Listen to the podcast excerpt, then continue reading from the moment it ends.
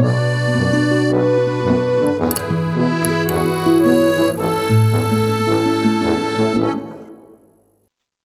eccoci qua e prosegue la nostra indagine nel TFF, cioè il Torino Film Festival. E mm, oggi ci occupiamo di una categoria in particolare, quella dei doc italiani. Eh, ultimamente noi ci stiamo parecchio, parecchio incespicando nel cinema italiano e, e, oggi faremo un film per uno, una piccola presentazione eh, dove interpolleremo maggiormente il nostro caro Paolo Torino che eh, in piena sintonia col suo cognome è l'unico salottiero a trovarsi a Torino eh, in questo momento durante il festival. Eh, quindi, Torino al quadrato. Torino al quadrato, esatto. Non so se l'avete detta anche per altre puntate precedenti, ma comunque la ripetiamo. Eh, in ogni caso, quindi sezione documentari italiani, eh, direi che partiamo da Marco, mi sa che Marco voleva partire, vero? Ehm... Però se vuoi parto no, io, forse... dimmi tu. No, no, facciamo partire Ale. Io, io intervengo e dico eh, che dobbiamo che seguite il talotto su Telegram e, e su Telegram Bravo. guardatevi anche eh, gli interventi di Paolo che penso saranno già, siano già usciti perché eh, noi stiamo registrando in differita perché eh, insomma possiamo seguire un pochino di festival da vicino tramite Paolo e in generale seguiteci su Telegram che è una cosa carina. Eh, io farei iniziare... E sugli altri social, eh, Instagram, altri trovate tutti i link in descrizione. Siamo, non siamo snob, esatto. Ehm, io farei Ale Dario Paolo io, così. Ah, va bene, perfetto. A botta. E allora la parola ad Ale V. Allora, io inizierei a parlare del film di Luca Ferri, che è anche quello che apre, eh, che ha aperto la rassegna dei doc italiani del Torino Film Festival, che è Vita terrena di Amleto Marco Belelli, in arte Il Divino Telma. Ed è un documentario che mm, è, è, molto, è strutturato in maniera molto precisa da Luca Ferri, ovvero che mm, eh, lui e il Divino Telma hanno durante il 2020 e il 2021 eh, hanno organizzato settim- degli incontri settimanali in cui eh, fare delle conversazioni tra loro su eh, temi vari temi che poi ehm, man mano che le conversazioni ehm, sono, andavano avanti si sono anche eh, cioè venivano anche eh, diciamo suggeriti da Luca Ferri al Divino Telma, come ad esempio anche ehm, eh, parlano anche di, di, film e di libri che Luca Ferri propone al Divino Telma eh, come argomenti di discussione e Uh, di riflessione su, sulla vita. E il film io l'ho trovato molto interessante, uh, in primis perché è uno di, è un, in, un film che eh, è stato realizzato durante il periodo del Covid, della pandemia, e questo è evidente eh, in particolare per il, il, modo con cui è stato eh, ripreso, perché alla fine si tratta sempre dell'inquadratura di, de, della videocamera, della webcam del Divino Telma, eh, sul Divino Telma, che, che parla, eh, che parla, che parla in camera, che parla al computer e altri materiali che lui ha prodotto durante questo periodo di, che è andato avanti per 52 settimane. E, ed è interessante vedere come anche eh, si sono un po' eh, sono riusciti a a, a risolvere questo problema del, del, della pandemia, nel senso che sono da, partendo da un limite, perché il film, come ha raccontato il regista durante la proiez- eh, prima della proiezione e dopo anche nel, eh, nella sessione di domande e risposte, ha raccontato anche che il film inizialmente non doveva essere un film eh, in videochiamata, ma è, è, è, diventato quello che è diventato a causa appunto della pandemia. E, ed è in realtà eh, diventato anche un punto di forza del film perché a un certo punto, man mano che le videochiamate vanno avanti nel film, si ha proprio la sensazione di, uh, di star guardando un, quasi un diario del Divino Telma, non più, non più semplici, eh, non delle semplici conversazioni o, uh, o, anche momenti in cui lui ascolta de, dei, dei, degli altri personaggi che hanno avuto a che fare con lui durante la, la sua vita, eh, che sono sia studi- eh, professori di università eh, o suoi collaboratori, ma anche proprio dei momenti in cui lui eh, si, si eh, blocca davanti alla telecamera, eh, mostra il, il, suo, il, il, suo, dietro le quinte, ehm, eh, parla anche della, della, sua vita, dei suoi genitori, di, di quello che ha, eh, di Genova, della città di Genova, attraverso anche dei, dei video che ha, che ha mandato al, al, regista. Il regista inserisce all'interno, all'interno del film eh, in, in, cui appunto il Divino Telma con la sua eh, il suo modo forbito di parlare che, che è molto particolare con, una, con, un ritmo tutto suo che però è, il, il, film fa diventare anche in un certo, medo, in un certo modo eh, eh, ah, magnetico, eh, diventa quasi, ti, ti, ammaglia e diventa anche interessante nonostante quello che magari lui dica eh, non sia eh, tu come spettatore non lo, non lo, condivida, perché però è comunque un, un, ne viene fuori secondo me un ritratto molto eh, molto interessante di un, di un, personaggio che io sinceramente conoscevo poco, conoscevo per quello che, che se, se, ne può conoscere attraverso, che ne so, i, eh, i, ehm, le voci, i rumor, che ha partecipato all'isola, all'isola dei famosi, queste, diciamo, le, le, i tabloid, ecco. Però ma... qua se ne ha una, secondo me, un, una visione nuova e interessante del personaggio. Dicevi? Ma è solo quindi lui che, è quindi solo lui che parla in camera? Eh, principalmente sì, eh, si vede soltanto lui a schermo. Mm.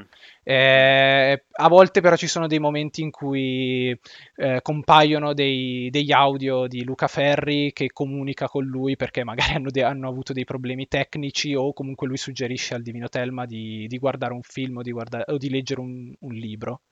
Perché mi ricorda un po' ehm, quello Pierino, che era il ritratto di, di, cinefilo incallito che fece Ferri qualche anno fa. Era tutto di, di, Pierino che parlava in questo personaggio e parlava in camera e si segnava i film che vedeva sulla vecchia versione di Letterboxd, cioè eh, le belle vecchie agende a mano da scrivere. E, ehm, mi ricorda un pochino quello. Come la vecchia Letterboxd. Letterboxd alla vecchia maniera. Alla vecchia maniera. Comunque, ok.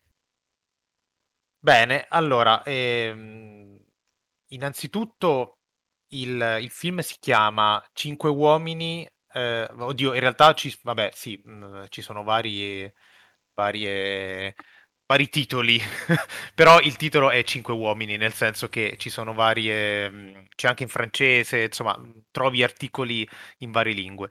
E in realtà il film è in francese, perché Terlizzi, che per chi non lo conoscesse è un eh, un, un regista che si muove tra vari modi di intendere l'audiovisivo, una delle cose che più mi piace, più consono mia, ai miei gusti, eh, il fatto che Terlizzi appunto faccia documentario, però faccia anche videoarte, eh, fa, vabbè, ha fatto anche fotografia, performance, eccetera, eccetera. Eh, se non sbaglio, però non l'ho visto, lui ha anche esordito nel lungometraggio di Fiction, però non l'ho visto. Sì, ha fatto Day, uno... Day, sì, però non l'ho visto. E, ehm, La benedizione degli animali un corto eh, molto interessante, insomma, eh, fa sempre dei lavori in cui in qualche maniera, quello che volevo dire è che sperimenta con le immagini, o quantomeno, eh, o quantomeno si pone sempre al limite eh, del passaggio tra una forma dell'immagine e un'altra. Eh, perché dico questo? Perché Sank Om è un, è un film che non è diretto personalmente da lui, cioè è, è materiale d'archivio, è materiale d'archivio di un, uh, di un regista teatrale che si chiama, e, e, attore, che si chiama Antonio Buil, che ovviamente io avrò pronunciato male, eh, ed è nient'altro che il backstage di, di una tournée teatrale. E quindi esattamente come, questo è interessante, siamo ovviamente nel 2022, eh, come il film di cui ha appena parlato Ale e un altro di cui io parlerò dopo, che sono ambientati in era Covid, quindi in un passato prossimo, questo di Terlizzi è abbastanza passato remoto perché in realtà i filmati sono di mm, più di dieci anni fa o dieci anni fa circa, a seconda di, del, del, sito in cui leggete la, le notizie. E, ehm, e, quindi quello che è interessante è il fatto che eh, Terlizzi per l'ennesima volta abbia lavorato su, su, sul modo in cui in qualche maniera un'immagine si, eh, si presenta a noi e abbia lavorato su un diario, eh, perché non è nient'altro che il diario di scena, anzi il diario di fuoriscena eh, di questi attori, registi che stanno lavorando a una tournée. E allora, invece il, l'altro, cioè uno dei, dei, film in concorso di, questo, di questa sezione è di Mimo Cuticchio, il film è eh, sulle vie dell'inferno. Eh, allora, in realtà ho avuto modo di vedere il film sulle vie dell'inferno, però prima farò breve, un breve excursus che secondo me è importante su Mimo Cuticchio e spero mi aiuti, anche, mi aiuti anche Marco perché si parla di elementi tipici della tradizione siciliana e credo addirittura palermitana, quindi più, chi più di un palermitano possa darmi una mano. Perché in realtà Mimmo Cuticchio eh, nasce come, come, attore, cioè esordisce con 100 giorni a Palermo, fa, ha una parte in, nel Padrino parte 3 di Francis Ford Coppola, però lui in realtà eh, appartiene a questa grandissima tradizione dei contisti eh, che credo, sia dei, credo, cioè, credo siano dei cantastorie, dei cantastorie siciliani mm, o no Marco? Cioè, sto dicendo... Sì, sì, sì non, non, sono esperto onestamente pur essendo palermitano okay. però, però sì, chiaro, è una scuola di cantastorie. Ed è, ed eredita diciamo, questa tradizione, questa tradizione da, da, suo padre, ovvero Giacomo Cuticchio, dei pupi. Eh, i pupi. I pupi siciliani sono di queste marionette, questo spettacolo di marionette. Eh, chiedo sempre conferma a Marco, ma spero... Sì, sì, sì, spesso, spesso sul, sul, sull'Orlando Furioso. Spesso l'argomento è quello. Cioè, si parlano, sono frammenti dell'Orlando Furioso, eh, o comunque okay. del personaggio di Orlando. Ok, e quindi eh, da, quest- da, questo qui mi riallaccio al film Sulle vie dell'inferno, sulle vie dell'inferno che eh, parla appunto, cioè cita questi canti danteschi e lo fa mettendo in scena questo spettacolo dei pupi con una voce narrante che è propria della tradizione dei contizi siciliani, quindi una messa in scena to cure di questo lato di tradizione, di questa tradizione siciliana. Alla fotografia, tra l'altro, del film lavora Cipri, che a quanto pare ha il monopolio sulle opere, sulle opere siciliane, perché eh, dirige... Non, non, lo dico, non, non, lo dirò, non, lo diciamo a Maresco.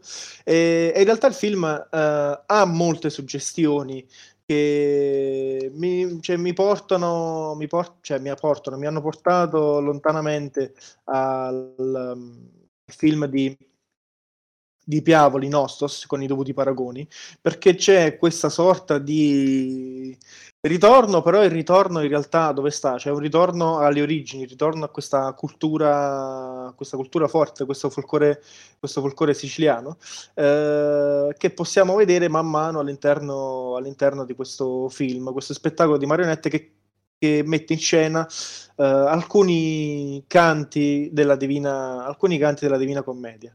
E il film in realtà è questo, eh, ed è figlio del percorso, del percorso artistico di Mimo Cuticchio. È molto interessante perché oltre ad essere eh, una messa in scena di questi canti, quindi una rimescolazione, forse anche una sorta di inglobazione della Divina Commedia e quindi di rifacimento in salsa, in salsa siciliana, forse potrei dirlo meglio di così, però spero mi sia fatto capire.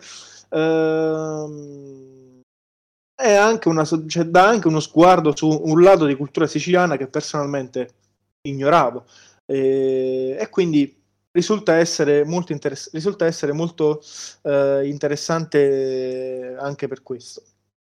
Poi chiaramente eh, per quanto riguarda l'opera di Mimio Cuticchio è necessario vedere gli spettacoli teatrali che per ovvi motivi non ho potuto vedere perché sono datati tipo 1994, quindi prima ancora della mia data di nascita e credo prima ancora della data di nascita di molte persone qui dentro.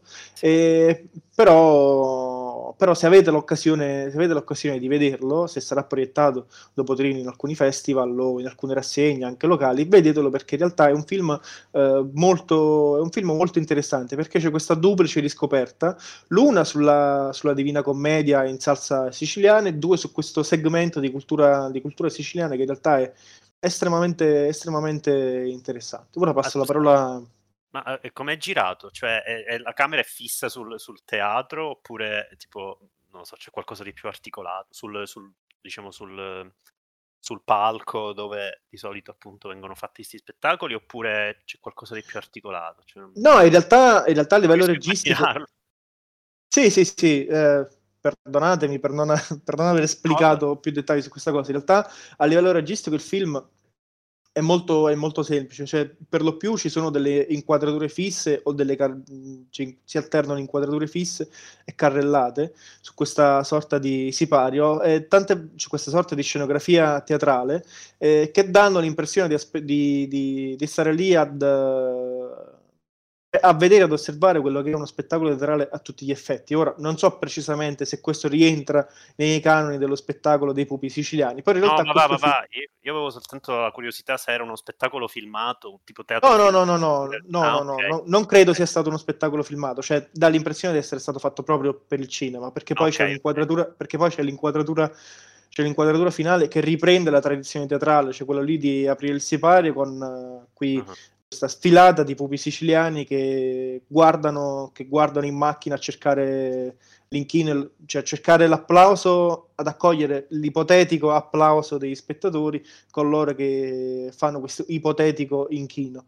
E quindi c'è questa sorta anche di svelamento della mano del regista sul film, sul film stesso. Quindi in realtà eh, è molto molto interessante, cioè al di là dei gusti che possa piacere o meno, è un film molto molto interessante. Vedetelo se, se avete l'opportunità di, di, vederlo. Ora passo la parola a Marco per l'altro film.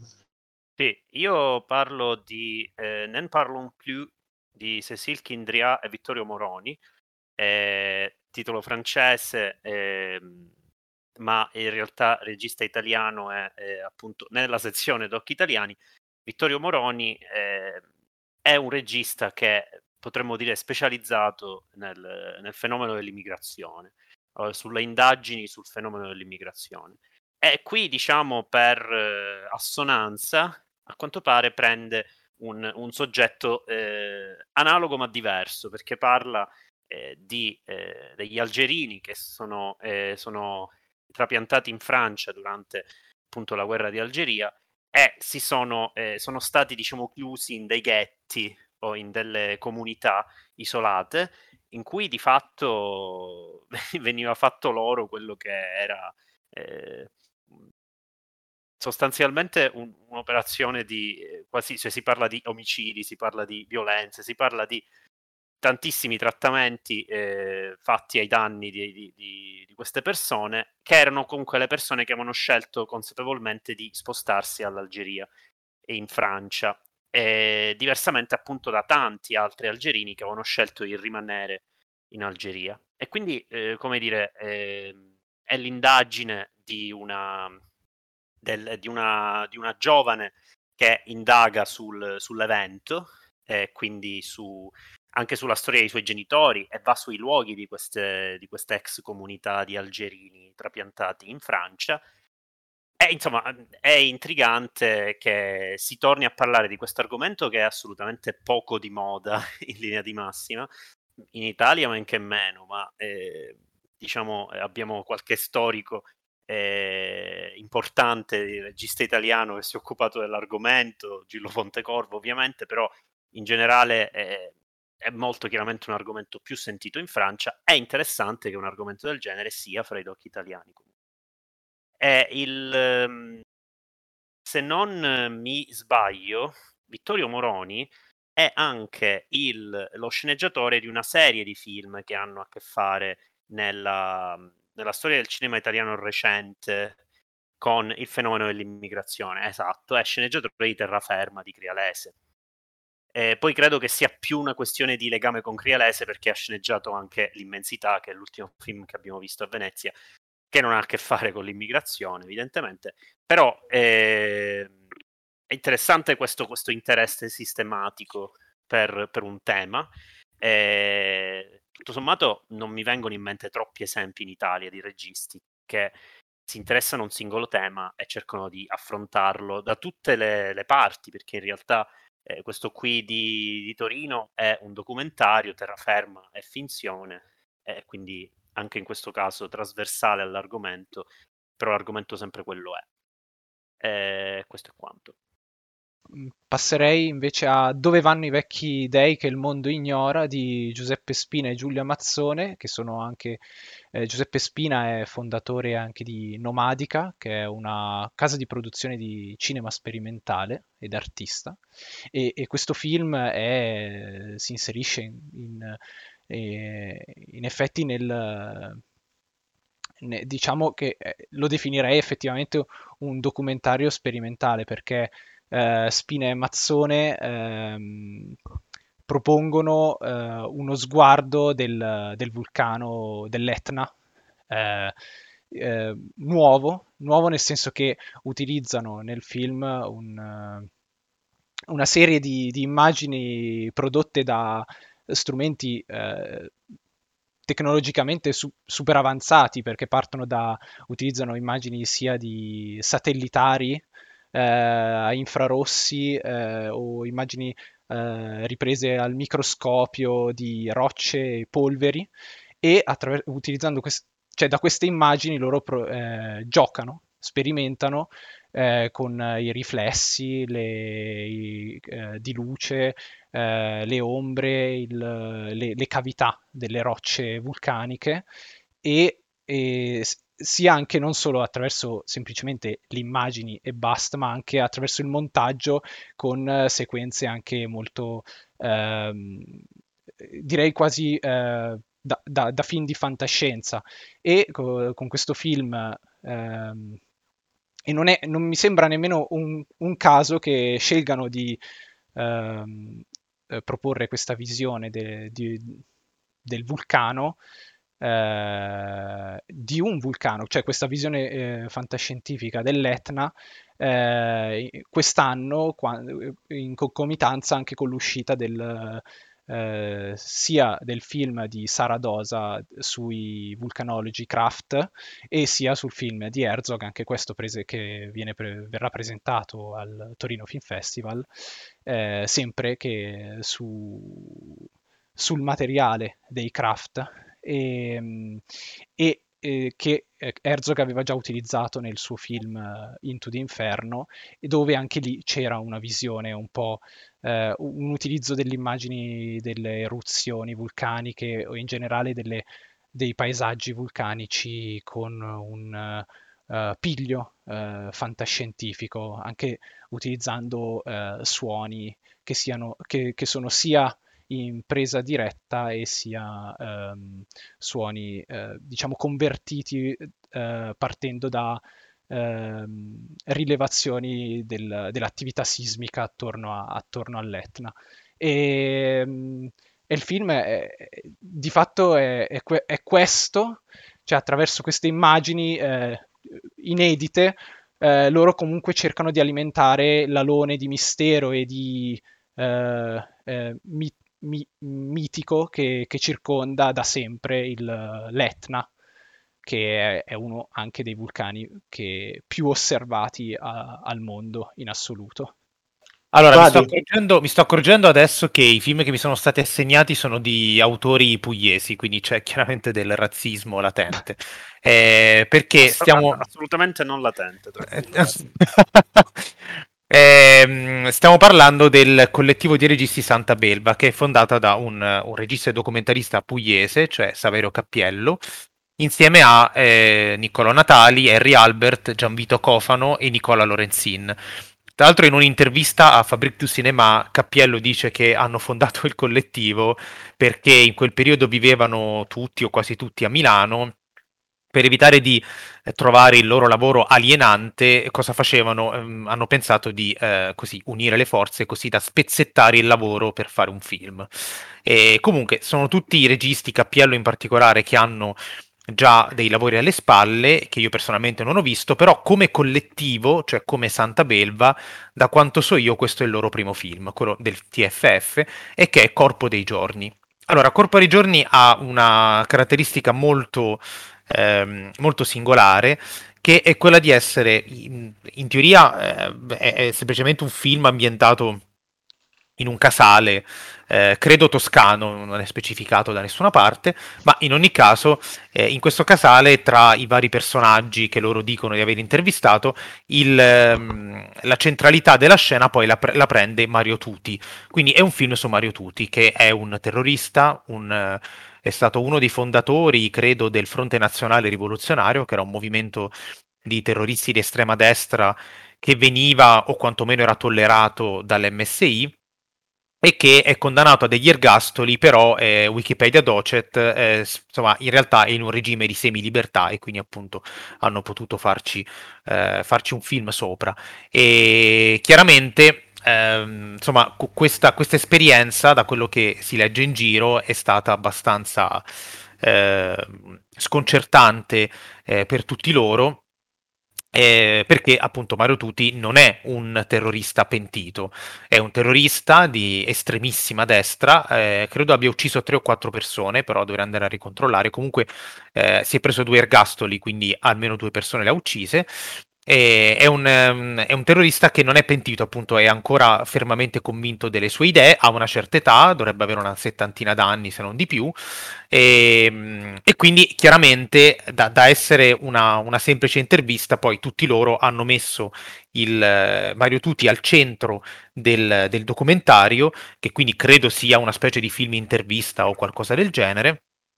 E, e, quindi hanno vissuto un'esperienza di, eh, come dire, di confronto-scontro con qualcuno che non si muove dalle sue posizioni. Quindi chiaramente il film non, non può essere un film di redenzione o di, eh, o di rivisitazione del passato, mettiamola così. Eh, sarà sicuramente un film in cui non... Uh, in cui si, si, prende coscienza della diversità, della, eh, della, della, estraneità di un corpo come quello mi baso anche sul titolo, di un corpo come quello di Caterpillar, che era il, il nome che usava Tuti da, eh, da terrorista, e peraltro eh, scopro adesso che Tuti è un, um, non è nuovo al cinema, ha recitato in un film e ha anche partecipato a un altro documentario di due anni fa che a questo punto vorrei vedere, su Maurizio Murelli di Umberto ba- Baccolo, che è un documentario appunto su Murelli, che è un, un grande teorico dell'estrema destra italiana. E l'altro film di cui vi parlo che ho avuto modo di vedere al Trino Film Festival è Foga dei Passi di Katia Viscogliosi e Francis Magneneau, credo che la pronuncia sia questa, eh, ma credo proprio di sì essendo francese. E allora in realtà c'è qualcosa da dire su, su, questi, due, su questi, due, registi.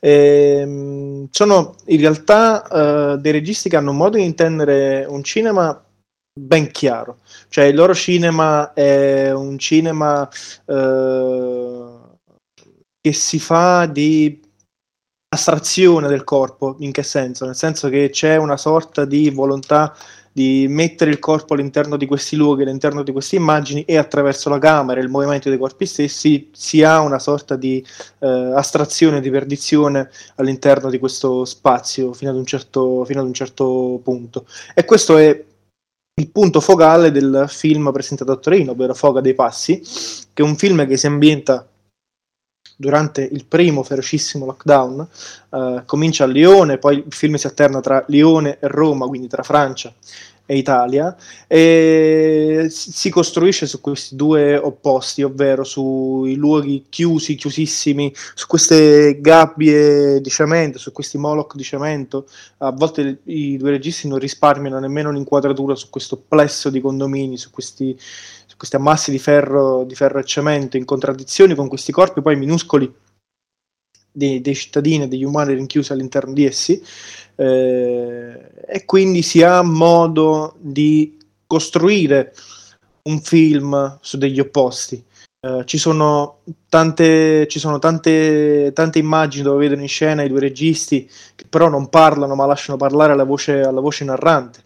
Quindi c'è un altro opposto Eh, ma in realtà il film è interessante perché si costruisce sempre su questo dualismo, quindi su questa presenza che è prima corporea, poi incorporea, su questa voce che è acusmatica e poi non è più acusmatica, sul verde della natura quando in realtà le restrizioni si facevano meno stringenti e si poteva uscire all'aperto e il, la natura claustrofobica della, della, dell'ambiente, dell'ambiente come dire, dell'ambiente, dell'ambiente quotidiano, della casa. E quindi in realtà è un film che si basa innanzitutto su dei concetti, eh, su dei concetti che in realtà ritrovano eh, sia il titolo del primo film, sia la presenza pre- cioè di uno dei, dei, film precedenti, ovvero Apolidi. Perché? Perché innanzitutto il film si basa su questo concetto di essere apoliti, ovvero di, di, cioè di, ormai di sentirsi rappresentati in una realtà che loro non possono più, non possono più vivere e che non, non, riescono più a vivere. Tra l'altro, frase credo di Fitzgerald, sì, perché viene anche citato nel film e nel documentario. E, ehm, ma in alcuni frangenti vengono proiettati dei, dei spezzoni su dei film precedenti. Quindi Apolidi, quindi Resurrection Plan, che tra l'altro sono dei film che mi sembra che lo stesso Marco ma abbia scritto per lo specchio. Ma sono, ma sono film, cioè sono dentro il film? Sì, sì. Nel senso che hanno preso i film vecchi e li hanno, e li hanno sì. messi dentro. Ah, ok. Sì, ci sono, ci sono... ricordo... Ah sono delle proiezioni proprio di, di, di, alcuni frammenti su delle pareti di questa, di questa città. Mi sembra, non, non vorrei ah. sbagliare, ma mi sembra proprio nel, nel, diciamo, nel segmento francese, cioè nella prima, in una delle prime, prime battute, cioè quello allora, dedicato io, a Lyon.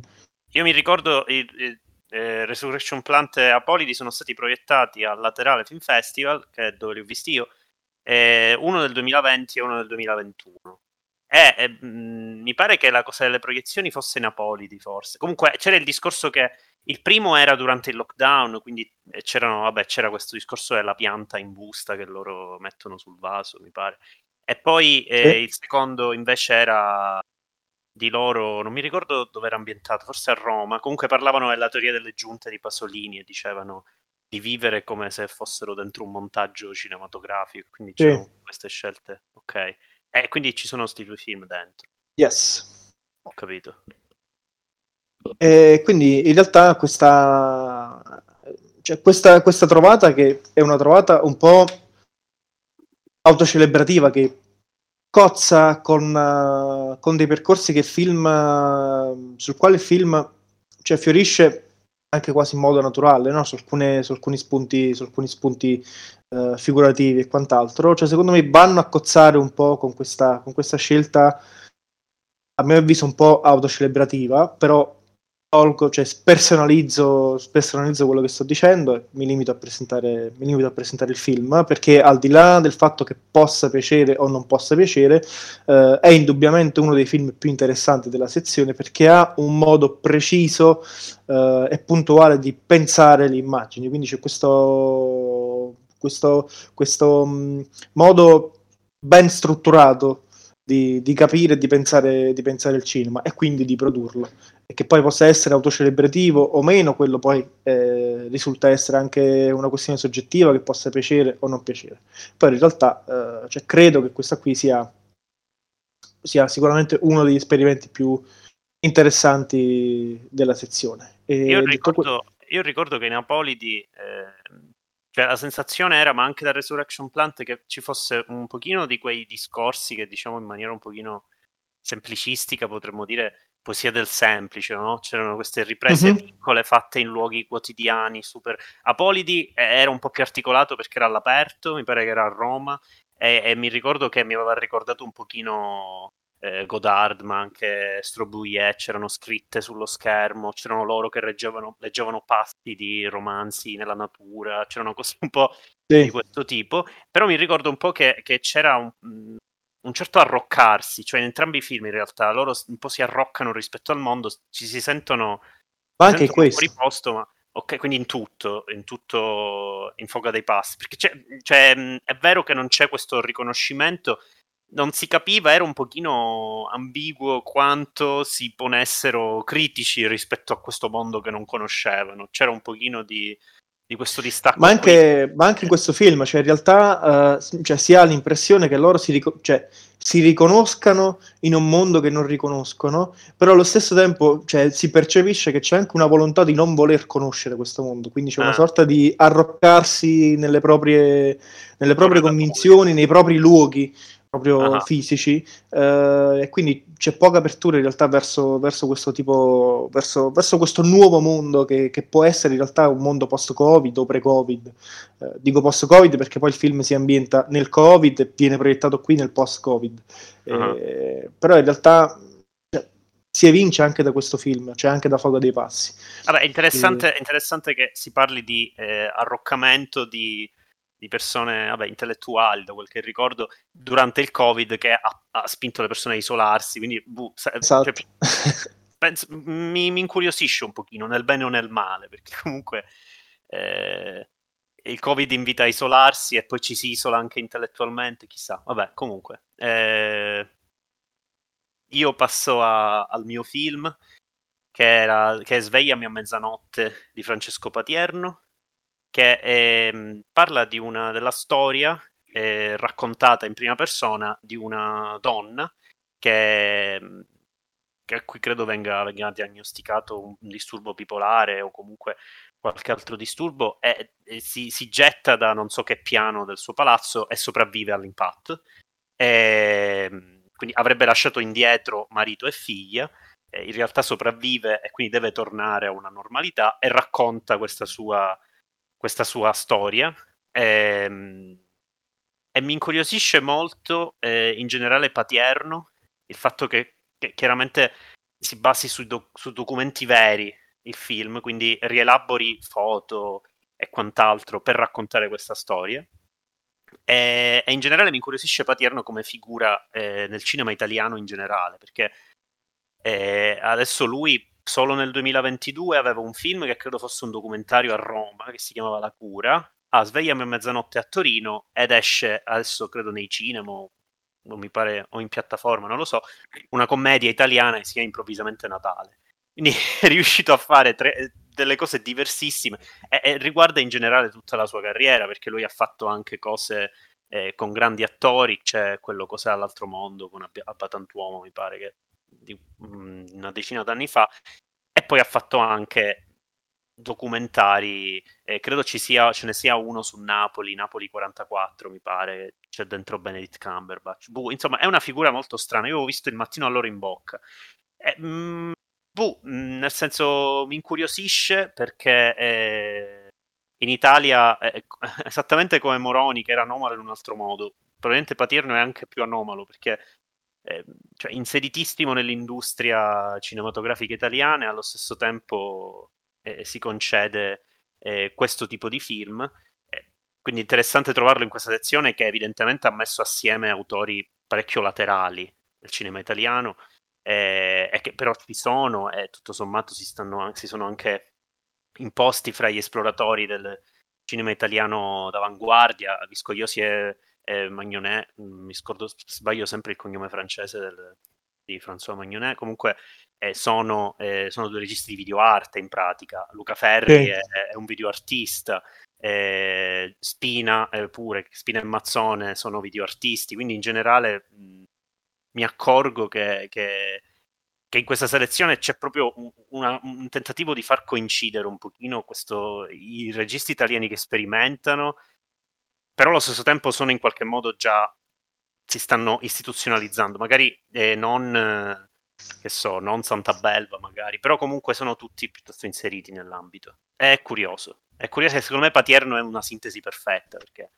più, più eh, in bilico fra le due cose di lui credo non ci siano in questa selezione. Sì, sì, sì, sì. No, no, no, concordo. Eh, no, una selezione, una selezione interessante. Cioè, secondo me il termine laterale che ho utilizzato è perfettamente calzante per definire, per definire degli autori che si stanno istituzionalizzando, ma, cioè, ma non sono ancora istituiti o costituiti uh-huh. all'interno, all'interno del, del, doc italiano. Quindi cioè, la trovo una definizione perfettamente, perfettamente calzante. E tra l'altro intervengo per, intervengo per voler eh, fare qualche rata corrige sul mio intervento su Foga dei Passi.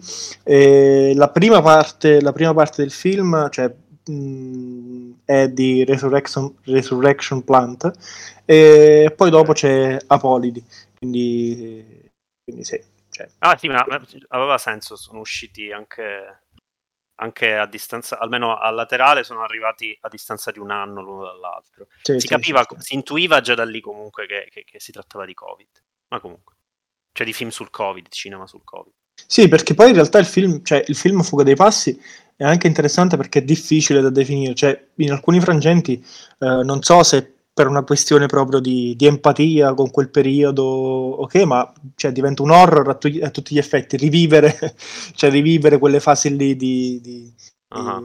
di, storia. Però, vabbè, al di, là di, cioè, al di là di queste che sono considerazioni personali, è una sezione che presenta, senza alcun dubbio, delle sorprese, e anche le sorprese meno sorprese meritano di essere viste, senz'altro.